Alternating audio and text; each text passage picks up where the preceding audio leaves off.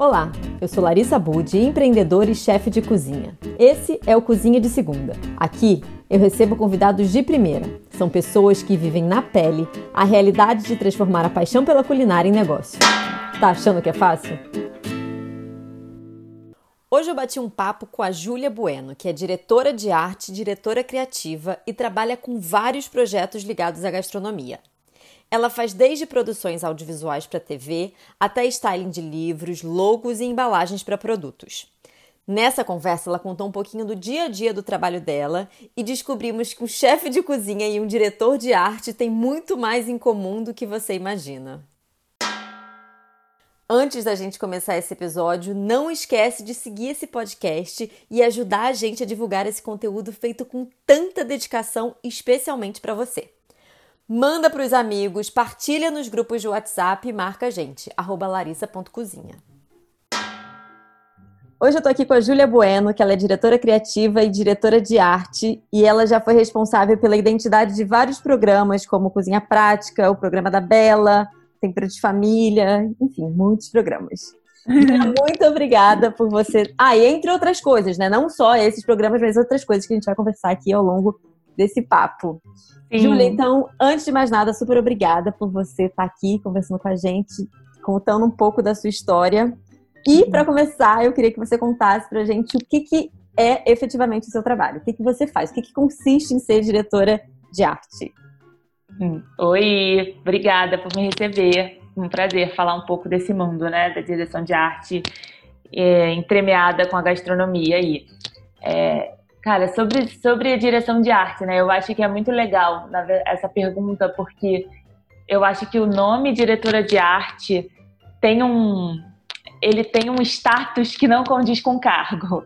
É, você imagina, né? Um diretor, tipo, o nome diretor é demais, né? E muitas vezes, diretor de arte é a pessoa que está assim, ferrada no dia lá na filmagem, é, de um lado para o outro, ajudando contra a regra a pintar a parede. É, é um cargo muito mais mão na massa do que faz parecer, né?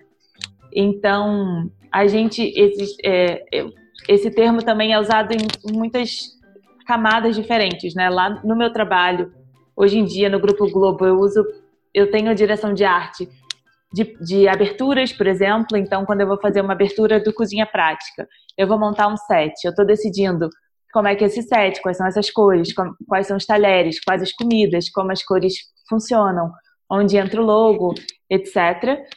Mas eu também, também tenho a outra parte da direção de arte, que é esse olhar um pouco mais macro do projeto. Então, que é não você tem a parte 7 e você tem o olhar macro da identidade. Então, quais são as palhetas de cor da identidade, qual é o figurino que essa pessoa está usando, é, como é que são as passagens do programa, como é que entra a arte interna, tipo, de coisas mínimas é, mas você ser responsável pela coesão gráfica desse, desse, desse projeto, né? Então tem essas duas, esses dois níveis aí que fazem sentido. Mas é muito uma parte criativa também. Eu entendo que tem a parte mão na massa, mas tem uma criação gigante. Sim, tem, é verdade. É, você fica, óbvio, né? Até você chegar na mão na massa é, a, é pura conceituação, é, você, você tem um documento que você é, consolida tudo que você visualizou para aquele projeto, né? Então é isso, a paleta de cores, os looks, os tipos de figurino, os tipos de cenário, a toalha de mesa. E depois que você aprova, você passa a fazer isso virar realidade. Então você também contrata a sua equipe, você contrata uma produtora de arte, brifa ela, você contrata um contra-regra e brifa ele você contrata um food stylist e brifa, você gerencia a equipe que vai fazer aquela sua visão se tornar realidade. E isso também inclui você botar a mão na massa junto com essas pessoas. Claro. Então, o que eu, o que eu, eu acho que a parte, né, assim, por exemplo, tem as, umas vinhetas do ANER, GNT, de uns dois anos atrás, eu acho, que eu fiz com uma amiga minha, a Júlia Rocha. Eu lembro, assim, a gente pô, diretoras de arte, né, da, das vinhetas, do GNT, que legal. E na prática é tipo a gente em Vargem Grande, num ateliê de um aderecista que obviamente não tem ar-condicionado, é pura poeira, todo dia para o trabalho. Eram roupas que você pode suar confortavelmente é, para provar se o, se o. A gente fez, por exemplo, um queijo suíço que era furado, um queijo que era furado com uma furadeira pelo Claude para virar um queijo suíço. Então a gente vai no ateliê do aderecista lá, que é sempre um caos, porque esse é o modo de trabalho do aderecista, e o aderecista, porque não é um nome, então a gente associa a escola de samba. Mas o aderecista, na verdade, é, também tem essa função de trazer, de fazer objetos que não existem. Uhum. Então, toda vez que a gente quer fazer um mock-up, né, uma coisa que ainda não, que a gente não consegue ir no Saara ou no online comprar, a gente vai no aderecista. Então, a gente foi no aderecista para falar que a gente queria o queijo X. E aí depois você tem que ficar ali se encontrando com o aderecista para garantir que o queijo X está de acordo com o que você visualizou, né? Então, todos esses encontros, esses deslocamentos, são sempre lugares longe de onde vai ser a filmagem, você está sempre numa correria, é, essa é a parte que essa é a parte real assim da direção de arte. Mas é, como, é real também como é a vida de um chefe de cozinha, que todo mundo acha que é super glamouroso, então o chefe de Total. cozinha tá sempre trabalhando num lugar que é quente, tá sempre correndo, tá sempre acordando cedo e dormindo tarde, tá sempre comendo mal. Exatamente. Não tem, nada, não tem nada a ver com o imaginário com o imaginário das pessoas. E hoje você falou um pouco é, dessa coisa, ah, quando a gente precisa de alguma coisa, a gente vai na aderecista, a gente está sempre correndo, porque às vezes as pessoas veem um pouco, veem a filmagem, você trabalha com multiplataformas, né? Você faz desde stop motion, você faz vídeo, você, enfim, uhum. conta um pouco dessas, desses diferentes formatos que você trabalha. Faço. É, eu estudei design e aí tinha um foco em animação também. Então, desde que eu me formei, né, eu sou designer formada e meus primeiros trabalhos eh, tinham um foco maior em design gráfico e motion graphics, que é uma animação é, digital, né? E aí, logo depois que, no meu segundo trabalho, depois da faculdade, que foi na Hardcore, eles tinham acabado de lançar dois vídeos da Dubem que eram super legais, que eram de stop motions com biscoitos wafer, assim. E eles abriram para mim uma, uma porta de de começar a aprender um pouco mais sobre stop motion. E aí a gente fez vários trabalhos juntos, um deles, acho que o meu preferido talvez seja o nosso, o terceiro filme Dado Bem, que é um filme pro abacaxi com hortelã, que é, é um samba. E aí a gente fez várias ceninhas desse set de samba, e ali para mim acendeu uma luzinha, assim, eu, eu comecei a aprender e entender o que eu gostava.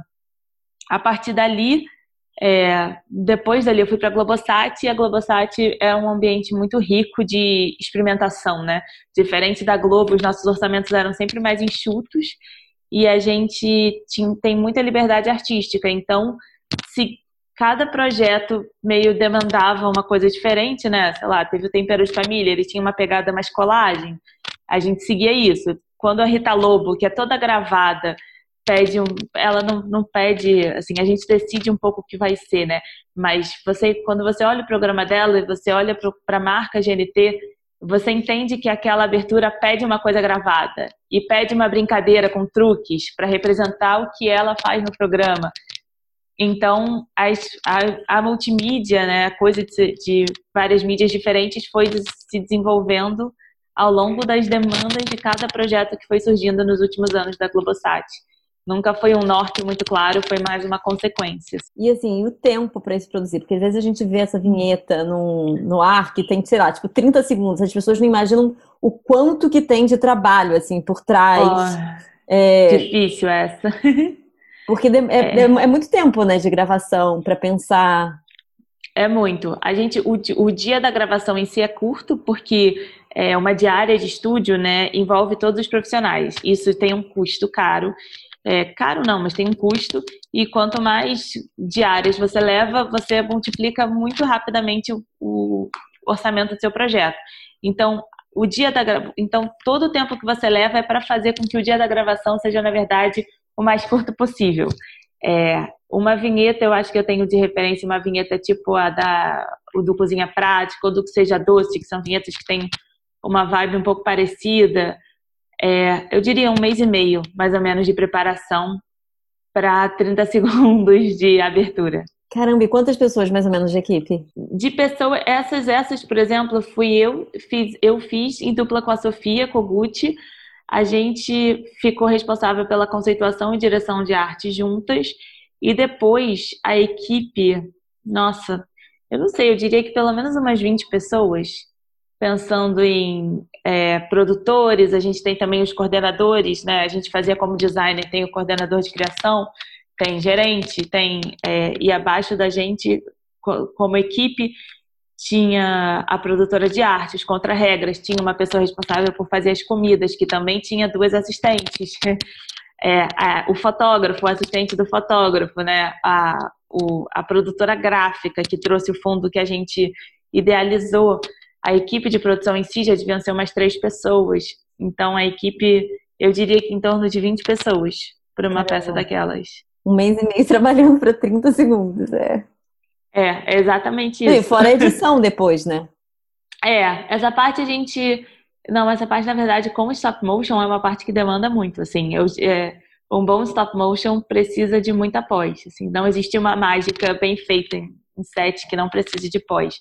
Então, eu diria que mais um mês depois, para a peça ficar redonda.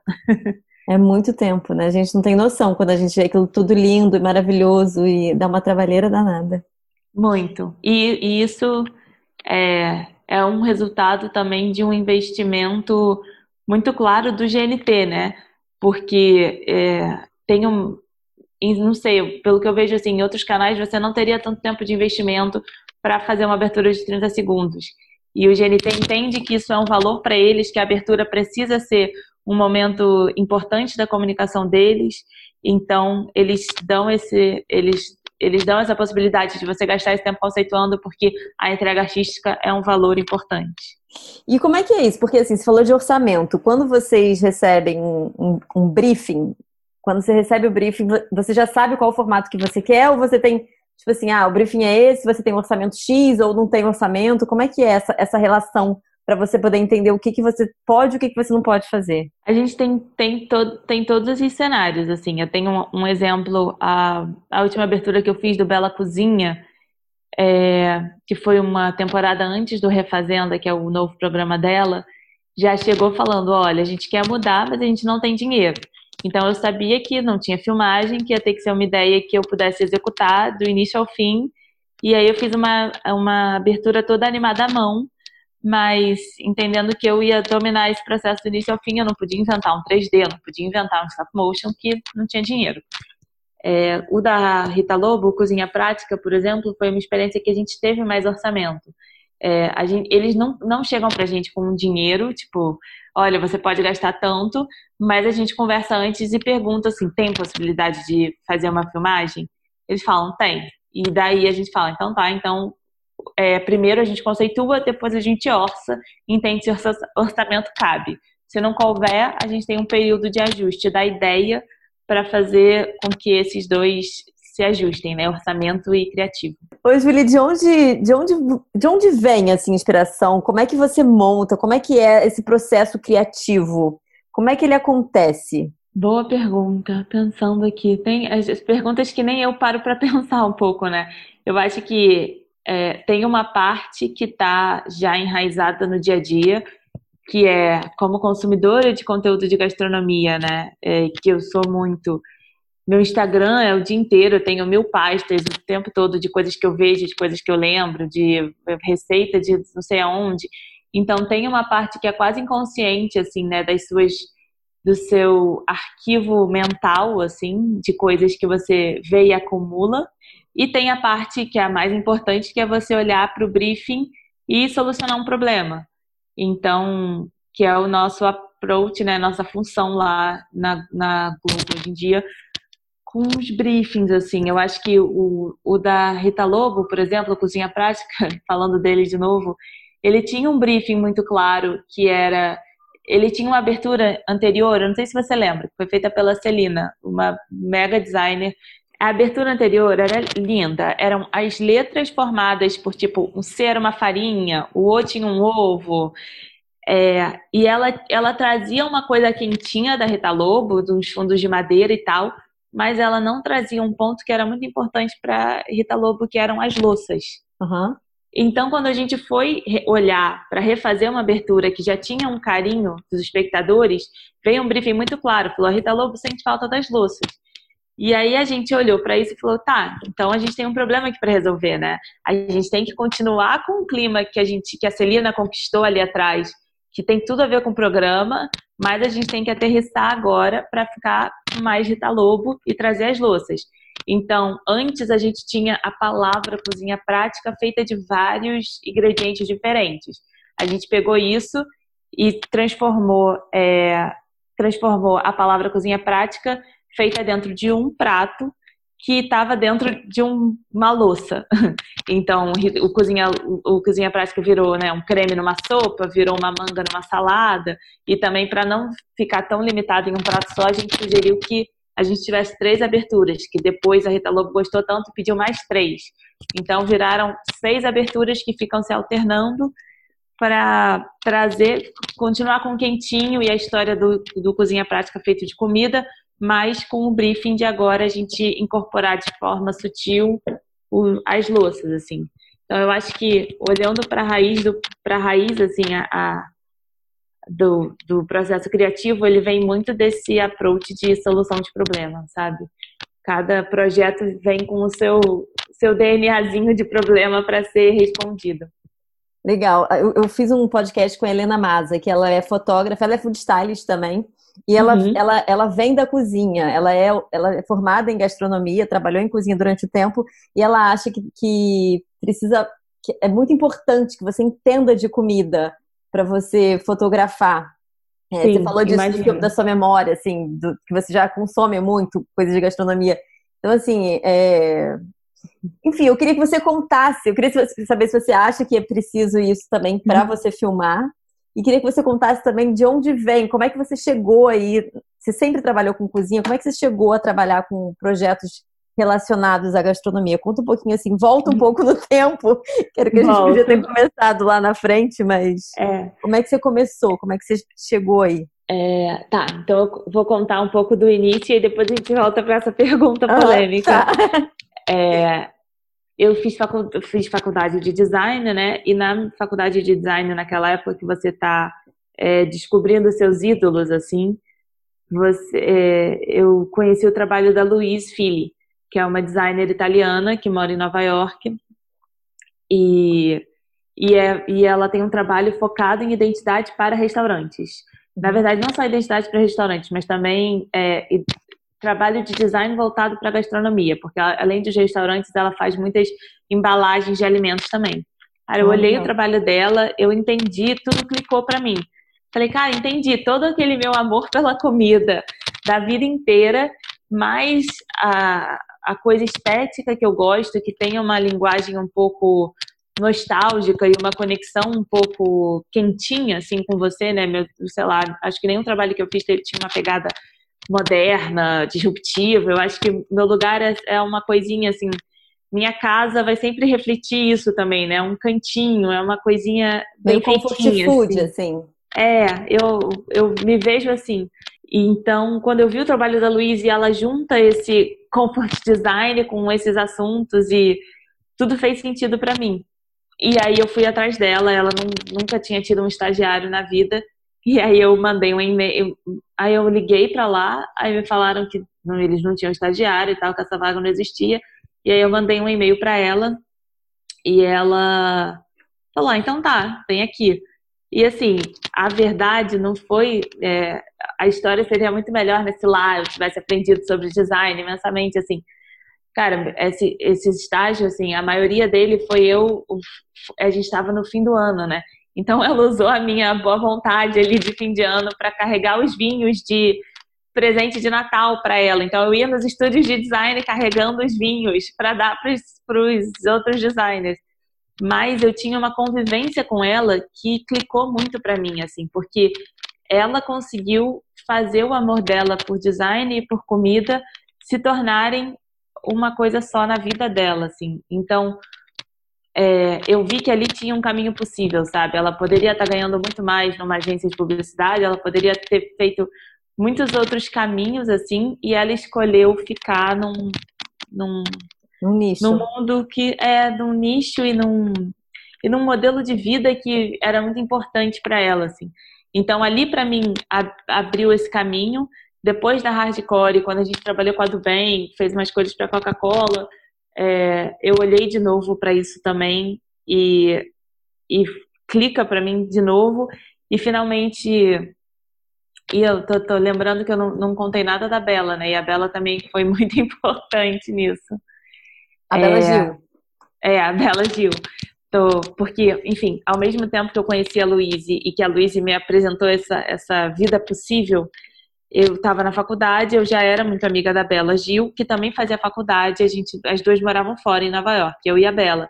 E aí a Bela, nessa época, estava fazendo seus primeiros cookies. E aí ela queria vender para os amigos em Nova York. E ela, cara, Júlia, pô, tá fazendo os cookies. Eu falei, cara, eu sou a designer, tipo, eu estagio com a Luiz Filho, eu sou a designer que vai fazer essa embalagem dos cookies. E ela, então tá. E aí a gente fez juntas a embalagem dos cookies. Até pouco tempo atrás eu tinha no meu portfólio como relíquia. A embalagem não é grande coisa, mas foi o nosso prime nossa primeira parceria, assim e abriu uma. Foi muito legal, porque ao longo do tempo, depois, a gente continuou essa colaboração, que mais tarde ajudou também é, a eu continuar nesse assunto de gastronomia e design. Então, a gente fez esses cookies, foi uma boa experiência. Mais tarde, a gente volta para o Brasil em, muito, em datas próximas e ela fala: pô, eu estou pensando em virar chefe aqui, preciso de uma identidade. Bela, vamos fazer essa identidade. Então, a Bela foi abrindo caminhos para mim também que ajudaram a nortear, assim. Ela foi, eu acho que nesse caso ela tem muito crédito, porque ela é, me deu uma chance em alguns assuntos que eu nunca tinha, que eu não tinha no meu portfólio ainda, sabe? Quando ela, ela me chamou para fazer o primeiro livro, eu nunca tinha feito livro, eu nunca tinha feito food styling, nunca tinha feito a direção de arte num livro. E ela falou: Não, mas óbvio que você vai saber fazer. E aí a gente foi juntas, fizemos, a gente ganhou um, um prêmio super importante para livro de gastronomia, que foi o Gourmand.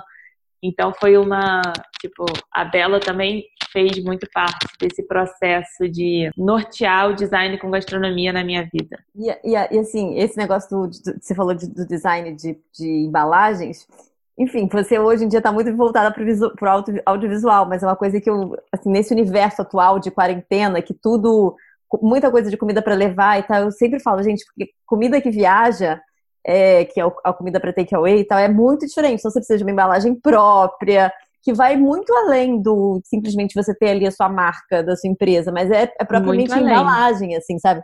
Como é que é? Aquilo tem molho, não tem? Isso é uma coisa que é Cara, é muito difícil. É, nesse momento eu vejo cada coisa aqui que eu falo, gente, não é simplesmente colocar a comida numa embalagem e mandar, sabe? Com certeza. E quem investe nisso se destaca, né, nesse período, porque é. a comparação fica muito clara, né? É, não é. E, ô, Júlia, mas então, vamos voltar aqui para a conversa. Precisa saber sobre comida, como é que é? Depende de qual o seu papel, né, no, no lugar. Mas eu acho que você precisa saber um pouco, sim. Eu acho que você precisa saber um mínimo sobre cores, né? O que, que cada cor te desperta. Então, por exemplo, quando eu estava nesse estágio com a Luísa, eu aprendi uma coisa que eu nunca esqueci e que eu carrego para sempre, que é você não pode fazer o logo de um restaurante em azul. Tipo, azul não, não é cor de alimento, azul não dá fome. Então, a não ser que seu restaurante seja de sorvete, milkshake, não tem por que o seu logo ser azul. E então eu acho que de fato assim a comida tem coisas, né? Você não pode tem uma conta no Instagram de uns anos atrás que eu amava, que era, eram os posts de Instagram das comidas da Martha Stewart, que ela mesma postava, que são horríveis. É, então eu acho que é preciso é, de fato para você ter um bom trabalho você precisa saber um pouco. É, é aquilo, né? mas o oposto não não é verdade, né? Porque você pode ser um bom chefe e não conseguir tirar uma boa foto de uma comida, mas você não pode ser um bom diretor de arte sem saber um pouco de comida. Eu acho que é, mas assim, para o, assim, o chefe também tem a questão do empratamento, né? E aí, assim, não que a gente estude design, mas assim, tem uma questão do empratamento também que você come com os olhos, né? Então tá, tá bem ligado nesse sentido, assim, pensando aqui agora. Muito, tá muito. Eu, eu acho que essa coisa do empratamento também é, é uma coisa que se desenvolveu muito nos últimos anos, né? Eu, sei lá, sou viciada no Mestre do Sabor. Eu vejo e falo, nossa, tipo, todos os pratos que eles montam tão bonitinhos. Tipo, isso não era tão comum até um pouco tempo atrás, né? Essa coisa do empratamento, eu acho que aí vem Pinterest, Instagram, as nossas referências cresceram. É, tá cada dia mais fácil fazer coisa bonita, né? Eu acho que não só eu acho que os pratos são consequência disso, mas as nossas casas, né, as nossas, os logos dos lugares, hoje em dia, cara, eu, eu tive uma conversa outro dia sobre isso, né, na faculdade de design, você se, você se destacava por ter bom gosto, por conseguir fazer uma coisa bonitinha. Hoje em dia, gente, o bom gosto é o Pinterest, tipo, todo mundo já entendeu o que é bonito, todo mundo já tá fazendo o que é bonito, assim. Você não. O, o, o bonito é o básico, né? A gente. E o empratamento, eu acho que está sofrendo isso também, né? É, essa onda de que. de facilitação de chegar em resultados bonitos. E deixa eu te perguntar uma coisa, assim, outra pergunta polêmica também. É, hum. Se você tem algum trabalho que você tenha gostado mais de fazer, ou que, ou que tenha sido assim, um super desafio e que você guarda ele com carinho. Hum, pensando aqui. Tem uma abertura que é muito especial para mim, que é a abertura do Que Seja Doce, porque que é essa que eu fiz com a Sofia, que eu falei um pouquinho antes, com a Sofia Koguchi. É, é uma abertura que a gente, com muito pouco recurso, foi uma abertura que custou muito barato. É, a gente não tinha tanta expectativa de ninguém e a gente chegou num resultado muito legal, assim. E, e é um trabalho que eu levo comigo, assim, que para mim também clicou uma coisa quando a gente acabou e eu sei que clicou na Sofia também. É, foi um, é um resultado que eu me orgulho muito, assim, e que a gente carrega com a gente embaixo do braço, acho, nos nossos coraçõezinhos. Legal. É, de, de, desafio, eu acho que tem essa história do livro, por exemplo, o livro da Bela, o Bela Cozinha 2, que foi quando eu entrei para fazer os livros. Que era isso, nunca tinha feito, então tinha aí um monte de problema que eu não sabia ainda solucionar mas que eu amei fazer também. E para finalizar, eu queria que você contasse para as pessoas essa uhum. história que você acabou de me contar do, do, do colar, que eu achei muito fofa. É fofa. É, eu estava contando que, né, com a quarentena eu tenho tirado alguns, alguns projetos do papel.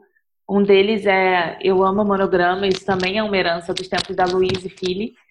É, e o monograma é um desenho que você faz com iniciais, né? É, é um símbolo que você faz com iniciais de um nome.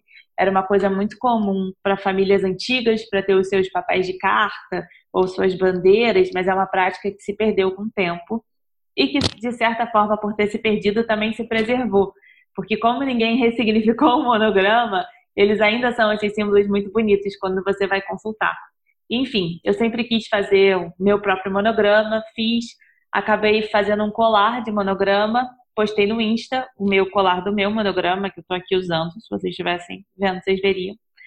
E perguntei se alguém compraria. Eu perguntei, gente, fiz. É, interessa? Tipo, não lembro mais qual foi o post, né? E a Raíza Costa, que é a apresentadora do Rainha da Cocada no GNT, amou e foi a maior incentivadora, assim. Ela falou: Eu quero, faz o meu, vambora, vai ser você a primeira encomenda. É, eu fiz, entreguei para ela, né? Mandei as fotos. Ela tá em Nova York, eu tô no Rio, então eu mandei por foto. E aí ela pirou no monograma. E aí ela falou: Não, calma assim, eu amei esse monograma e agora esse vai virar meu logo.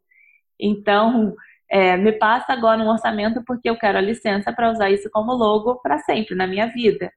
E aí a gente fechou então que ela, a gente agora fez o logo dela. Ela e ela vai usar, já está usando na abertura do programa, disse que vai usar para a vida dela em tudo que é canto. Muito legal, Júlia, parabéns. Obrigada. Olha, então deixa o seu arroba. Eu vou deixar aqui na descrição desse, desse podcast também os seus links para o Instagram, para o seu portfólio, mas diz aí para a galera como é que eles te acham. A gente virou Black Mirror, né? A gente virou o nosso arroba. Gente, é, como é que Nunca, nunca é engraçado dar, dar o meu serviço, né? Tô me sentindo meio na, na entrevista do Jô, sabe? Mas conta aí da sua peça. Cara, o meu arroba é Julia Buenoc, que é Julia Bueno C no final, e meu site é juliabueno.com. É, acho que o arroba é mais fácil porque é mais acessível, né? E de lá você vai pro site, então foca nesse. Boa. Julia, super obrigada, adorei. Obrigada, eu. Muito bom, muito legal falar, pensar um pouco, né? Ter essa visão de fora um pouco dos, dos últimos trabalhos. Obrigada pelo convite. Garrou nas dicas? Muito obrigada por nos ouvir até aqui e não esquece de comentar nas redes o que você achou. Eu sou Larissa Budi e você me encontra como larissa.cozinha ou no meu site www.larissacozinha.com. Até a próxima semana!